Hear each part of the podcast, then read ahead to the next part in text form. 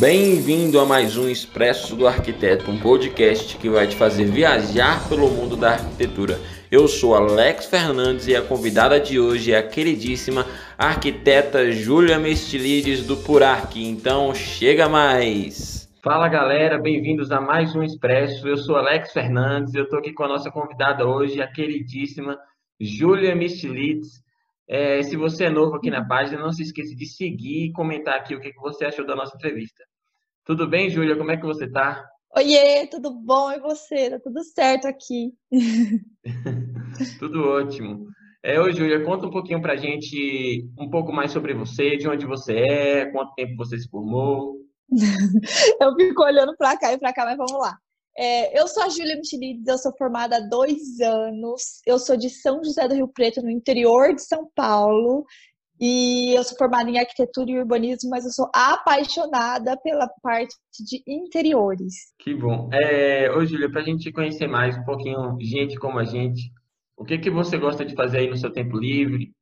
Bom, no meu tempo livre, eu adoro ficar, assim, eu fico muito no celular, né? Então eu fico pesquisando muito. E como eu tenho o Purarc, eu também fico pesquisando muito sobre páginas de inspirações, o que postar. E eu gosto muito de, de ficar, fazer tudo ligado à arquitetura mesmo. Então, eu sempre pesquiso é, sobre coisas de decoração. Se eu não estou fazendo alguma coisa para cliente, com certeza é para mim. Então, no meu tempo livre é isso. E às vezes a gente assiste Netflix. É bom, né? Você se formou já há dois anos, né?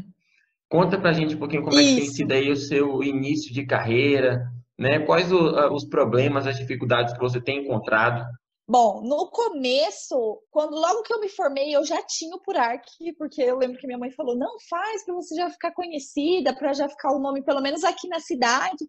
Então eu já fiz o Purarc, inclusive tem um IGTV lá falando sobre isso. Então, quando eu acabei a faculdade, logo que eu acabei, é, eu já tinha o Purarc. Então, mesmo que eu não tinha projetos eu tinha a parte de conversar com marcas mesmo, contratação para expor revestir pelas feiras por aí. Então foi, graças a Deus, foi muito mais fácil para mim, porque eu já tinha é, esse caminho todo pelo Purar que, que foi mais fácil, né? Foi um caminho mais fácil aí para conseguir os projetos no decorrer do tempo. Ah, que bom. É, hoje em dia você, você falou que você é apaixonada pela área de interiores, né? É, Isso. Você, o que que te fez assim gostar dessa área? Quando que você descobriu que você realmente gostava dessa área? Né? Já foi desde o início da faculdade ou um pouco depois? Como é que foi? É, eu sempre gostei muito do SketchUp, então eu sempre modelei muito no SketchUp, mesmo antes da faculdade, coisa assim de brincadeira. Então, quando, quando eu saí, quando eu estava na faculdade, eu fiz dois estágios, e os dois estágios me davam muita liberdade, assim, para criar eh, em relação a interiores. Então, foi aí que eu fui me apaixonando mesmo por interiores e, e mostrando mesmo os caminhos, assim. Ai, não, calma, volta! Vai, pode ir, eu corto tudo isso. De novo, corta isso, menina.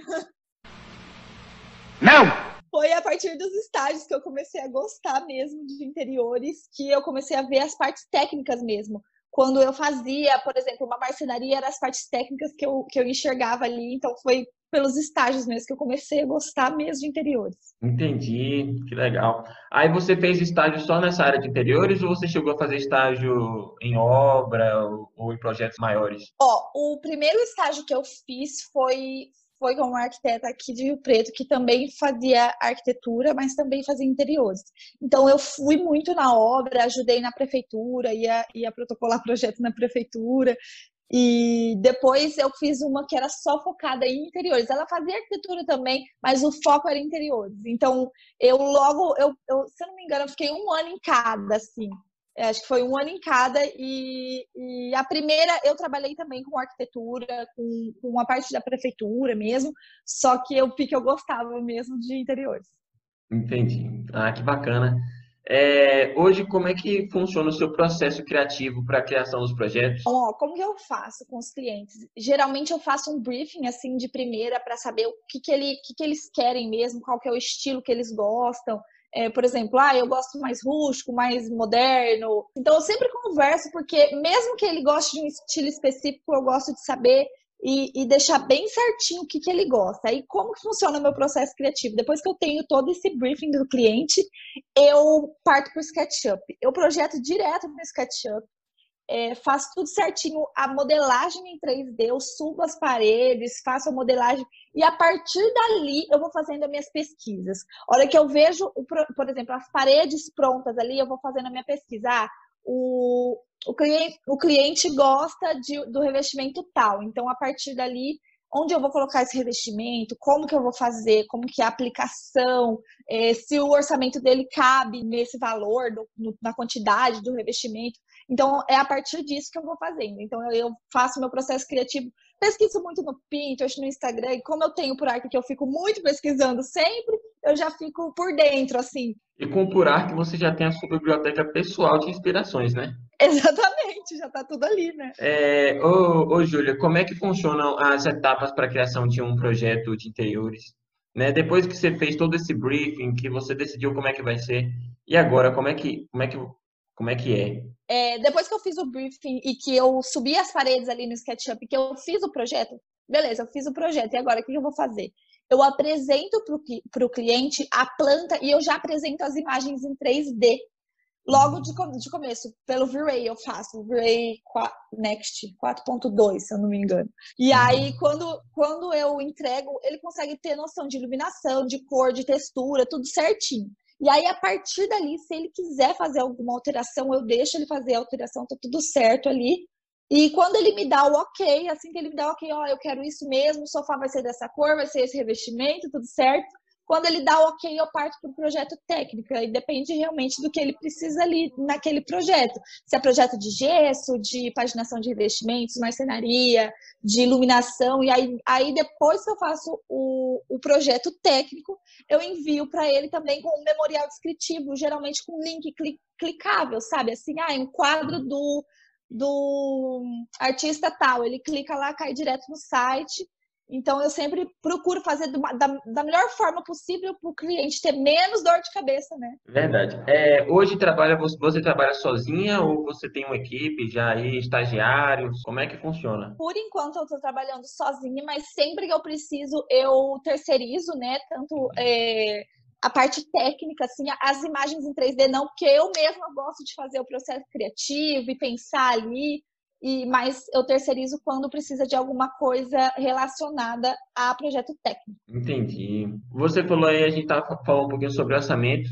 Hoje em dia, muita gente acha que arquitetura é coisa de rico, né? Nem todo mundo tem acesso a arquiteto ainda. É, quais são, assim, as alternativas que você tem para um projeto com os custos reduzidos? Bom, geralmente, quando tem um orçamento mais reduzido e limitado mesmo, a gente mexe mais a parte decorativa, não quebra parede, não muda revestimento. E dá para fazer muita coisa só com a parte decorativa. Talvez pintar uma parede, mudar um tapete, um estofado, ou até é, as capas de almofada, isso faz muita diferença no ambiente em si e é um custo mais reduzido, né? E para quem tem um uhum. orçamento limitado é ótimo, porque fica ótimo para ele e o ambiente fica lindo, de qualquer forma. Verdade. É, que bom, né? Bom saber que, que tem essas alternativas, né?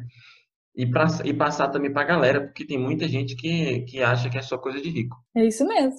É, ô, Júlia, graças ao Purac, você já teve a oportunidade de conhecer grandes arquitetos, né? Conta um pouquinho pra gente aí Sim. sobre quem você conseguiu conhecer, ou quem foi mais, assim, surpreendente, mais inesperado. Ah, eu adorei essa pergunta! Eu amei essa pergunta, sério mesmo. É, nossa, eu conheci, lógico que arquitetos da minha geração, assim, né? Que, da nossa geração, assim, que...